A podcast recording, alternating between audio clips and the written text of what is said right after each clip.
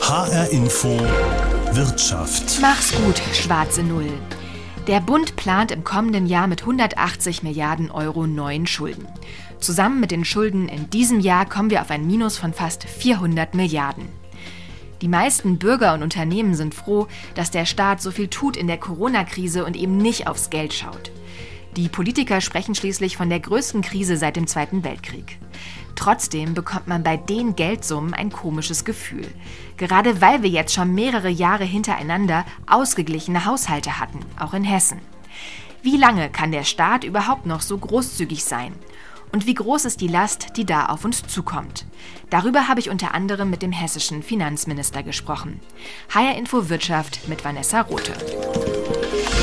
Der Teil-Lockdown wird bis zum 10. Januar verlängert. Restaurants, Kinos oder Fitnessstudios müssen weiter geschlossen bleiben.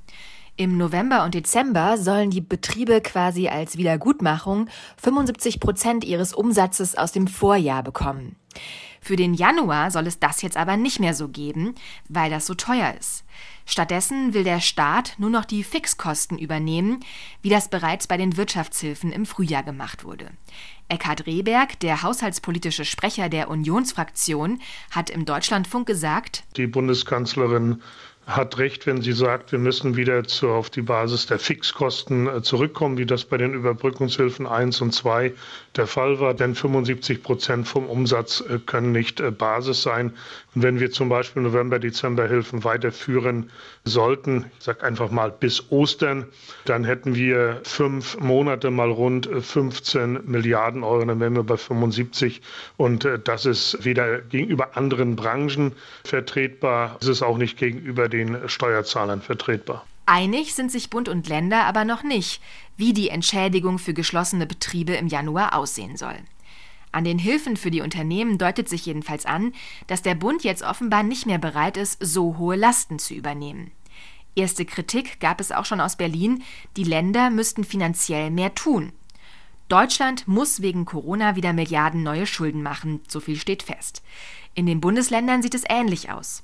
Ich habe mit dem hessischen Finanzminister Michael Boddenberg über die Lasten gesprochen, die da auf die Steuerzahler zukommen. Zuerst habe ich ihn gefragt, wie lange sich der Staat großzügige Wirtschaftshilfen noch leisten kann. Naja, man muss hin und wieder die Frage stellen, was wäre denn die Alternative? Die Alternative wäre, dass die Unternehmen nicht nur in Schwierigkeiten geraten, sondern viele vom Markt verschwinden würden, beispielsweise weil sie liquiditätsmäßig nicht mehr handeln können und dort sage ich, jedes Unternehmen, das vor der Krise marktfähig war und wettbewerbsfähig war, müssen wir retten, weil mal losgelöst von dem, dass es da um Arbeitsplätze, um Schicksale geht, vieler Menschen. Das sind auch die zukünftigen Steuerzahler, die Unternehmen wie die Beschäftigten dort. Und insofern glaube ich, dass die Alternative, wenn man sie näher durchleuchtet, am Ende ausfällt und wir halt mit staatlichen Mitteln, mit Steuergeldern, also mit anderen Worten, dort eingreifen müssen. Corona reißt riesige Löcher, auch in den hessischen Haushalt. Sie schätzen für Hessen, dass uns pro Jahr 1,5 bis 2,5 Milliarden Euro an Steuereinnahmen wegbrechen in der nächsten Zeit. Können wir das denn bewältigen oder müssen wir Bürger uns da Sorgen machen? Naja, wir können es bewältigen, weil wir Kraft geschöpft haben vor der Krise. Wir haben seit 2016 alte Schulden getilgt. Wir haben Rücklagen gebildet, sodass wir einen Teil der Steuerausfälle auch tatsächlich auffangen konnten aus eigener Kraft. Wir haben darüber hinaus aber einen Kreditrahmen geschaffen von insgesamt 12 Milliarden Euro für den gesamten Zeitraum, von dem wir sagen, dass äh, diese Krise ihn prägen wird, also 2020 bis 2023. Ich hoffe, dass wir die Mittel nicht alle brauchen. Ein Teil dafür ist äh, im Haushalt veranschlagt dafür, dass wir Steuerausfälle kompensieren. Aber ein großer Teil ist auch zur Krisenbewältigung, sei es, dass wir die Unternehmen äh, fördern, sei es, dass wir Schutzmaßnahmen, Hygienemaßnahmen an Schulen installieren und, und, und.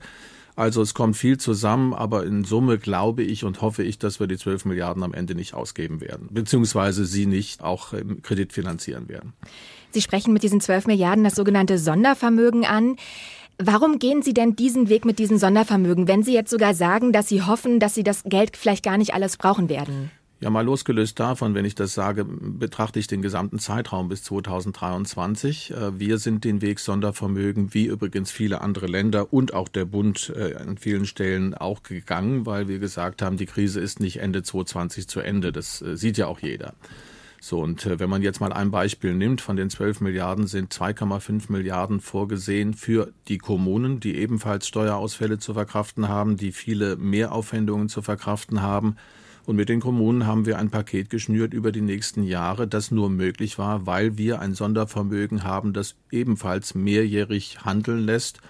Und insofern, glaube ich, sehen zunehmend Kritiker dieser Einrichtung eines Sondervermögens, dass es sehr wohl Sinn gemacht hat und macht wenngleich die Opposition möglicherweise weiterhin damit nicht zufrieden sein wird, aber das ist ein anderes Thema. Mir und uns ging es jetzt erstmal darum, schnell zu helfen und Stabilität und Sicherheit äh, zu schaffen für die Wirtschaft, aber auch beispielsweise für die Kommunen. Nur mal so zum Verständnis, äh, die 12 Milliarden Euro in dem Sondervermögen, aber äh, dann hatten wir in diesem Jahr auch einen Minus im Haushalt von 1,7 Milliarden Euro und für nächstes Jahr deutet sich ja ab, dass es im Haushalt auch ein Minus gibt. Das heißt, diese Schulden kommen dann noch dazu oder wie muss ich mir das vorstellen? Ja, wir haben, das ist jetzt sehr komplex, äh, ja. unterschiedliche äh, Steuerminuseinnahmen, wenn Sie so wollen, einmal konjunkturell bedingte und dann sogenannte strukturelle Steuermindereinnahmen. Das würde jetzt, glaube ich, zu weit führen, das zu erklären, aber wir haben tatsächlich auch einen Minus im äh, Kernhaushalt, das wir allerdings zum Haushalt 21 schon halbieren auf gut 800 Millionen Euro von äh, zurzeit 1,6 äh, im Plan 2020. Also wir nähern uns dann in den nächsten ein, zwei, drei Jahren wieder der sogenannten schwarzen Null, die wir 2024 erreichen können. Aber bis dahin ist eine große Kraftanstrengung erforderlich. Das will ich überhaupt nicht wegreden. Das ist viel Geld, das wir in Form von Krediten aufnehmen, aber wir beginnen dann auch schon 2021 mit der Tilgung, weil wir gesagt haben, wir wollen die Haushalte zunehmend darauf einrichten, dass es insgesamt ein bisschen enger wird.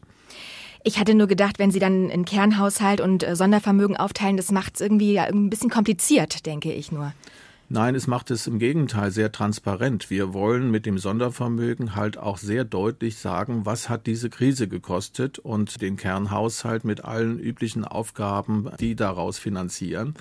Damit äh, ist am Ende des Tages möglich, auch in der politischen Debatte zu differenzieren zwischen dem, ich sag mal, salopp Tagesgeschäft und dem üblichen auf der einen Seite und dem, was Corona bedingt an Mehraufwendungen oder Mindereinnahmen zu verarbeiten ist. Mehr Transparenz kann man, glaube ich, nicht schaffen. Und das hat dann am Ende auch zur Folge, dass wir sicherlich getrennte Streite führen, wenn Sie so wollen, in der politischen Auseinandersetzung. Einmal über die klassischen landespolitischen Themen diskutieren im Landtag, in den Gremien, in den Ausschüssen, auf der anderen Seite über all das, was mit der Krise zusammenhängt. Jetzt haben Sie es gerade schon angesprochen, die Schulden müssen auch äh, zurückgezahlt werden. Wie genau sieht da Ihr Plan aus? Der Plan sieht vor, dass wir über einen Tilgungszeitraum von 30 Jahren, damit liegen wir im Mittelfeld der Länder, wir haben Nordrhein-Westfalen als Beispiel, die sogar einen Tilgungszeitraum von 50 Jahren vorsehen, aber viele sehen auch kürzere Zeiträume vor, einen Aufwuchs bei den Tilgungsleistungen von zurzeit 200 Millionen jährlich auf dann 450 Millionen, möglicherweise auch mehr, je nachdem, wie wir es leisten können in den nächsten Jahren. Das ist ein sehr äh, langgestreckter Tilgungszeitraum auf der einen Seite. Auf der anderen Seite müssen wir natürlich Acht geben, dass die Kernaufgaben der Landespolitik, der Landesregierung des Hessischen Landtages, nämlich sich um Bildung zu kümmern, um innere Sicherheit, um Justiz und all diese Dinge, die Hochschulen, äh, dass wir die nicht vernachlässigen, weil wir Krise hatten. Wir müssen gestärkt aus der Krise kommen. Das tun wir nur dann, wenn wir möglichst bald wieder zur alten Kraft äh, finden, die dieses Land ja auch so stark gemacht hat. Aber denken Sie denn, dass das dann den Spielraum in Zukunft einschränken wird, was die Ausgaben angeht?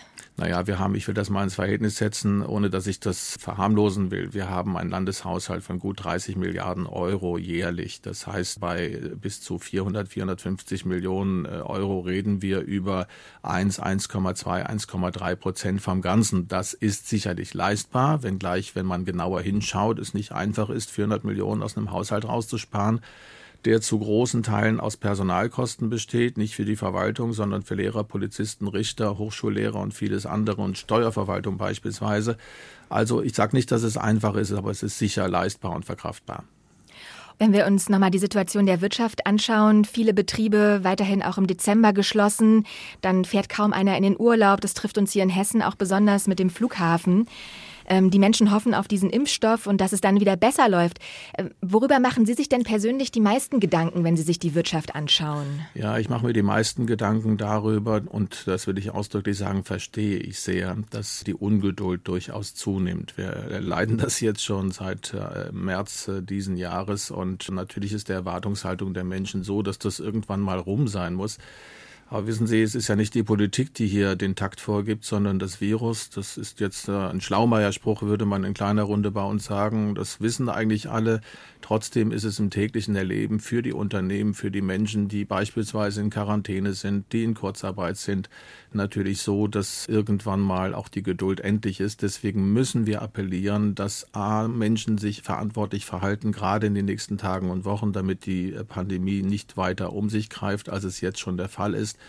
Und zum Zweiten müssen wir, und das haben Sie angesprochen mit dem Impfstoff, schon auch sagen, dass wir eine realistische Chance haben, in einem überschaubaren Zeitraum der nächsten Monate zu einem Status bei den Impfungen zu kommen, dass wir schrittweise wieder lockern können. Aber das wird die nächsten Wochen, vielleicht sogar die nächsten Tage zeigen, welche Wirkungen die aktuellen Maßnahmen haben und äh, wie lange sie werden Bestand haben müssen.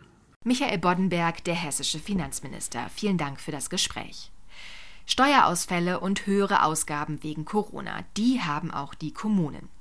David Rauber, der Geschäftsführer des Hessischen Städte- und Gemeindebunds dazu, wo den Kommunen überall Geld weggebrochen ist. Da ist es wirklich an allen Ecken und Enden so, dass Einnahmen wegbrechen. Das sind einmal die großen Säulen, Gewerbesteuer, Einkommensteueranteil und kommunaler Finanzausgleich in Gefahr aber auch die vielen kleinen Baustellen, Eintrittsgelder für Museen, Kita-Beiträge oder auch das Eintrittsgeld fürs Schwimmbad. Da ist wirklich kaum ein Bereich nicht betroffen. Also wir haben in Hessen im Jahr 2019 für die Kommunen Steuereinnahmen von 10,4 Milliarden Euro gehabt, die die Städte und Gemeinden selber einnehmen. Hier ist damit zu rechnen, dass eine Größenordnung von 13 Prozent ungefähr wegbrechen dürfte über alle Steuerarten hinweg, laut der Steuerschätzung, und sich das Ganze dann nur langsam erholt. Auf der anderen Seite steigen wegen Corona aber auch die Ausgaben. Das sind zum einen Soziallasten, die steigen im Zuge möglicherweise wachsender Arbeitslosigkeit,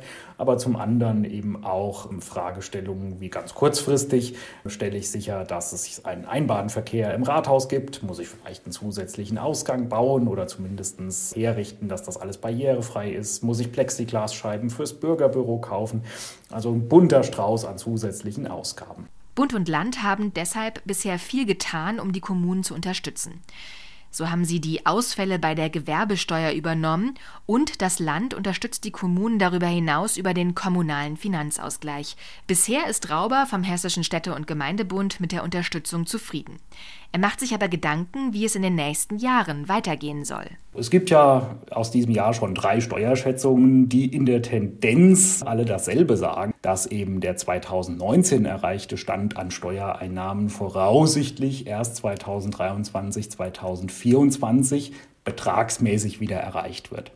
Das löst natürlich unsere Probleme nicht, denn in der Zwischenzeit sind ja auch bestimmte Kosten weiter gestiegen. Wir haben die allgemeine Teuerungs- und Preisentwicklung, haben natürlich auch einen Tarifabschluss im öffentlichen Dienst und wir sind als Städte und Gemeinden in der Pflicht, für ausreichend Kita-Plätze zu sorgen. Ergebnis in nur wenigen Jahren, 2013 bis 2019, haben wir im Kita-Bereich mehr Ausgaben von 58 Prozent und da wird berechtigterweise auch nicht unbedingt nach der Haushaltslage gefragt, weder von den Eltern noch in den Kommunen selbst, sondern wir sind da in der Pflicht und erfüllen die auch gerne, aber es ist ein großer finanzieller Kraftakt. In HR Info Wirtschaft geht es um die Corona-Schulden und die Lasten, die da auf uns zukommen. Den Kommunen brechen Einnahmen weg, wie wir gerade gehört haben. Auf der anderen Seite erwarten die Bürger aber, dass es nicht so große Einschnitte gibt. Dann muss die Wirtschaft unterstützt werden unter anderem wird sich der deutsche Staat jetzt wohl auch am Touristikkonzern TUI beteiligen. Bei der Fluggesellschaft Lufthansa ist er ja bereits eingestiegen. Und dann gibt es auch noch eine weitere Baustelle, das sind nämlich die Sozialversicherungen. Katja Rietzler vom Institut für Makroökonomie und Konjunkturforschung IMK, dem Wirtschaftsforschungsinstitut der Gewerkschaften. Am stärksten natürlich betroffen zum einen die Bundesagentur für Arbeit durch sehr, sehr hohe Ausgaben für Kurzarbeit und jetzt auch die Übernahme von Sozialversicherungsbeiträgen für die Kurzarbeiter, um die Unternehmen zu entlasten. Wer soll hier am Ende die Kosten tragen? Anderes Beispiel, bei der Krankenversicherung wird wohl schon im nächsten Jahr der Zusatzbeitrag steigen. Außerdem will Gesundheitsminister Jens Spahn, dass die Krankenkassen ihre Reserven anzapfen. Die Versicherungen und die Arbeitgeber protestieren schon gegen die Pläne. Man sieht, der Streit ums Geld wegen Corona hat gerade erst begonnen. Dabei muss man sagen, haben wir in Deutschland das Glück, dass die Konjunktur vor Corona so gut gelaufen ist. Die Arbeitslosigkeit war niedrig in den letzten Jahren, das heißt, viele Menschen haben in die Sozialversicherungen eingezahlt, Kranken-, Renten- und Arbeitslosenversicherung konnten hohe Rücklagen bilden. Auch an Steuern ist dadurch viel Geld reingekommen. Rietzler vom IMK sagt daher, das ist eine vorübergehende Pandemie. Wir haben gute Chancen, da schnell wieder rauszukommen. Also ich glaube, es ist sehr wichtig, dass man es da nicht übertreibt. Das haben wir auch nicht nötig. Also wir sind mit einer sehr guten Situation mit deutlichen Überschüssen in die Krise reingegangen. Und die meisten Maßnahmen und auch die Mindereinnahmen bei den Steuern sind zum Teil ja doch vorübergehend, sodass wir ganz gute Chancen haben, auch mittelfristig die Haushalte wieder zu konsolidieren, ohne dass wir jetzt brachial daran gehen müssen. Auch wenn Corona jetzt riesige Kosten verursacht, die Ausgangslage ist gar nicht so schlecht. So sieht das auch Jan Schnellenbach. Er ist Professor für Volkswirtschaftslehre an der Brandenburgischen Technischen Universität Cottbus. Ich habe ihn gefragt, warum das so wichtig ist, dass der Staat jetzt so beherzt eingreift in der Corona-Krise und dabei nicht aufs Geld schaut. Naja, wir beobachten ja auf der einen Seite, dass in dieser Krise Steuereinnahmen wegbrechen. Ähm, das ist erstmal das Erste, was passiert, dass eben äh, viele Unternehmen Verluste machen, auch einzelne Arbeitnehmer ihre Jobs verlieren weniger Umsätze gemacht werden und das heißt, die Steuereinnahmen gehen zurück. Und das muss kompensiert werden. Es wäre katastrophal, wenn der Staat in dieser Krise hinter den verloren gegangenen Steuereinnahmen noch hinterher sparen würde. Und zusätzlich möchte man in so einer Situation, in so einer sehr schweren Krise, auch noch einen positiven zusätzlichen Nachfrageimpuls durch den Staat geben. Und das passiert dann, indem ja, all die Ausgaben getätigt werden, die jetzt pandemiebedingt dazukommen, die man ursprünglich nicht erwartet hatte also die Überbrückungshilfen beispielsweise, weitere Hilfezahlungen an Unternehmen, an Privatpersonen. All das, was eben jetzt noch ausgegeben wird, um zusätzlich Nachfrage noch zu stützen. Es sind ja auch viele äh, große Unternehmen dabei, denen geholfen wurde. Die bekanntesten Beispiele wahrscheinlich Lufthansa. Mhm. Dann hat ja zum Beispiel Adidas auch einen Kredit bekommen. TUI bekommt Staatshilfen. Wie groß ist denn Ihrer Meinung nach die Gefahr, dass der Staat da jetzt auch teilweise Unternehmen rettet oder da hilft, die eigentlich nicht zu, zukunftsfähig sind. Also manche sprechen ja schon teilweise von Staatskapitalismus. Mhm. Für wie groß halten Sie denn da die Gefahr? Ich glaube, das Problem ist da weniger das kurzfristige Retten jetzt wieder, weil ein Unternehmen wie die Lufthansa hat sicherlich ein grundsätzlich funktionsfähiges Geschäftsmodell. Und der Lufthansa jetzt über die Krise zu helfen, ist sicherlich nicht falsch. Aber das Problem, das wir da haben, ist, dass, glaube ich, der Weg, die Hilfen zu leisten, der falsche ist. Äh, nämlich äh, gerade bei der Lufthansa und auch bei der TUI wird es ja diskutiert, der direkte Staatseinstieg. Also der Staat als Mitunternehmer, als Miteigentümer in diesen Unternehmen. Und das ist tatsächlich eine relativ problematische Geschichte, weil der Staat ja eigentlich auf den Märkten eine Rolle als Schiedsrichter spielen sollte. Er sollte dafür sorgen, dass die Unternehmen die Regeln einhalten, dass sie vernünftig reguliert werden, effizient reguliert werden. Und das kollidiert natürlich oft mit den einzelnen unternehmerischen Interessen von einzelnen Unternehmen. Da gibt es auch historische Beispiele. Wir wissen ja, dass der Staat in der Finanzkrise Miteigentümer in der Commerzbank geworden ist, die Commerzbank gerettet hat. Und er ist nach der Krise nicht ausgestiegen. Er ist immer noch Miteigentümer in der Commerzbank. Also die Ausstiegsperspektive auch in der sehr langen Frist, die sieht man da nicht immer. Und oft äh, ist das Versprechen, dass man nach der Krise schnell wieder aussteigen wird, wird dann eben doch nicht eingehalten. Gerade bei der Commerzbank haben wir dann eben auch gesehen, dass es da vor ein paar Jahren ja diese Diskussion gab, ob es eine, äh, einen Zusammenschluss mit der Deutschen Bank geben sollte. Da hat dann die Monopolkommission vorgewarnt, dass das systemische Risiken geben würde, wenn diese beiden Banken fusionieren würden. Und der Bundesfinanzminister als Miteigentümer hat trotzdem relativ starkes Lobbying dafür betrieben, dass diese Fusion stattfindet. Und da hat man, haben wir so ein Beispiel schon dafür, dass eben dieses, diese gleichzeitige Rolle als Schiedsrichter und als Eigentümer nicht immer ganz gut funktioniert. Also wir waren ja in den letzten Jahren, wenn wir nochmal auf die Staatsschulden gucken, ja mehr oder weniger ein bisschen verwöhnt. Wir haben jetzt schon seit mehreren Jahren die schwarze Null immer wieder erreicht. Mhm. Wenn wir uns jetzt die neuen Schulden anschauen, die jetzt hinzukommen, wie steht denn Deutschland dann da? Ist das ein Schuldenberg, den wir bewältigen können? Ja, absolut. Also ähm, die Schätzungen, die wir so haben, die sehen so aus, dass die Schuldenstandsquote zwar jetzt ansteigen wird in der Krise, aber nicht dramatisch ansteigen wird. Und, äh, Was ist die Schuldenstandsquote? Können Sie das nochmal sagen? Äh, und, und, wo liegt die? Okay, dann? die Schuldenstandsquote ist der absolute Schuldenstand, also die Schulden in Euro gemessen und das geteilt durch das Bruttoinlandprodukt. Man vergleicht also, wie stark die, Schulden, die Schuldenlast des Staates insgesamt ist, verglichen mit dem Bruttoinlandprodukt, also mit dem Gesamteinkommen einer Volkswirtschaft in einem Jahr. Die Prognosen, die wir jetzt haben, die sehen so aus, dass in der Krise das zwar jetzt nach oben gehen wird, auf irgendwas so um die 75, 80 Prozent hochgehen, je nachdem, wie der weitere Verlauf der Krise ist. Vielleicht auch ein bisschen mehr als 80 Prozent, aber das sind Werte, die wir. Und jetzt momentan sind wir wo? Ähm, Im Moment, also vor der. Oder wo, vorher, vorher waren vor wir. Vor der Krise waren wir bei etwa 60 Prozent, bei knapp über 60 Prozent. Mhm. Und das sind Werte, die eigentlich unproblematisch sind. Also wenn man mal andere entwickelte Volkswirtschaften sich anschaut, auch in der Eurozone, dann haben wir da eben auch Volkswirtschaften, die deutlich über 100 Prozent Schuldenstandsquote haben. Japan hat eine Schuldenstandsquote von über 200 Prozent.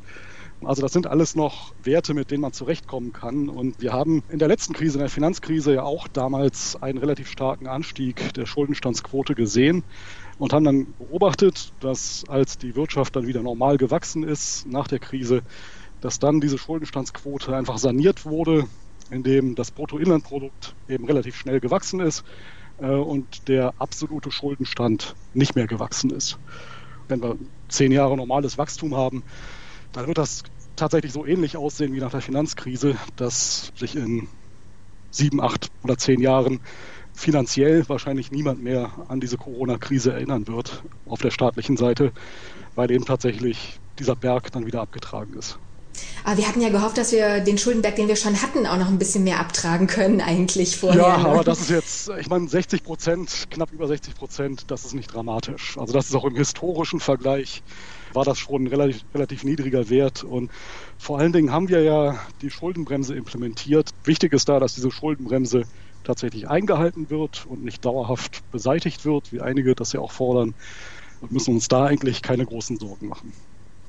Und wenn man sich jetzt die äh, Schuldenbremse anguckt, das ist ja auch die Bedingung, wenn man dann tatsächlich hm, neue Schulden wieder aufnimmt, dass man dann auch einen verbindlichen Plan haben muss, um die wieder zu ja. tilgen.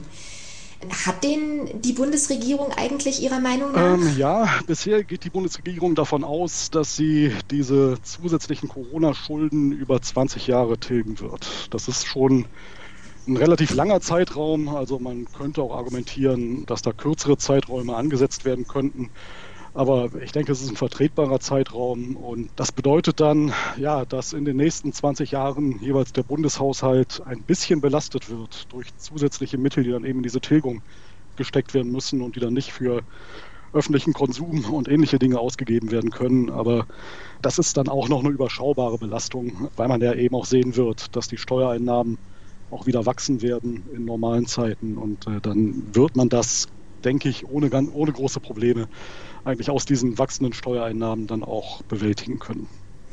Aber dann ist nicht mehr so viel übrig, um noch zusätzlich Geld auszugeben in den nächsten Jahren. Müssen wir da den Gürtel enger schnallen? Ja, ein bisschen, klar, wir müssen den Gürtel enger schnallen als in einer Situation, wo wir keine zusätzlichen Schulden haben. Insofern müssen wir natürlich den Gürtel ein bisschen enger schnallen. Aber ich würde es vergleichen mit einer sehr sanften Diät, also wo sie halt äh, einfach mal zwei Kekse weniger am Tag essen, aber sie müssen nicht hungern, um das Ganze zu bewältigen. Und insofern wird das auch den Bundeshaushalt nicht extrem belasten. Also wir reden hier von mittleren einstelligen Milliardensummen und das ist relativ zum gesamten Bundeshaushalt tatsächlich relativ wenig. Und insofern wird man da eigentlich keine großen Probleme haben, das irgendwo zu mobilisieren im Bundeshaushalt. Und wenn man mal ehrlich ist, dann gibt es ja sicherlich auch noch einige Effizienzreserven im Haushalt. Es gibt einige Ausgaben, wo man noch mal schauen können kann, ob die wirklich so hoch sein müssen, wie sie jetzt gerade sind, ob man da nicht Dinge sinnvoller, effizienter tun kann. Meine Prognose wäre, dass wir es einfach nicht merken werden. Das wird ganz, ganz unmerklich, wird die Schuldenstandsquote wieder runtergehen, ohne dass das irgendwem tatsächlich spürbar wehtun würde. Vielen Dank, Jan Schnellenbach, Professor für Volkswirtschaftslehre an der TU Cottbus. Corona-Schulden, welche Lasten kommen da auf uns zu? Das war HR Info Wirtschaft mit Vanessa Rothe. Als Podcast in allen gängigen Podcast-Apps zu finden, zum Beispiel in der ARD Audiothek.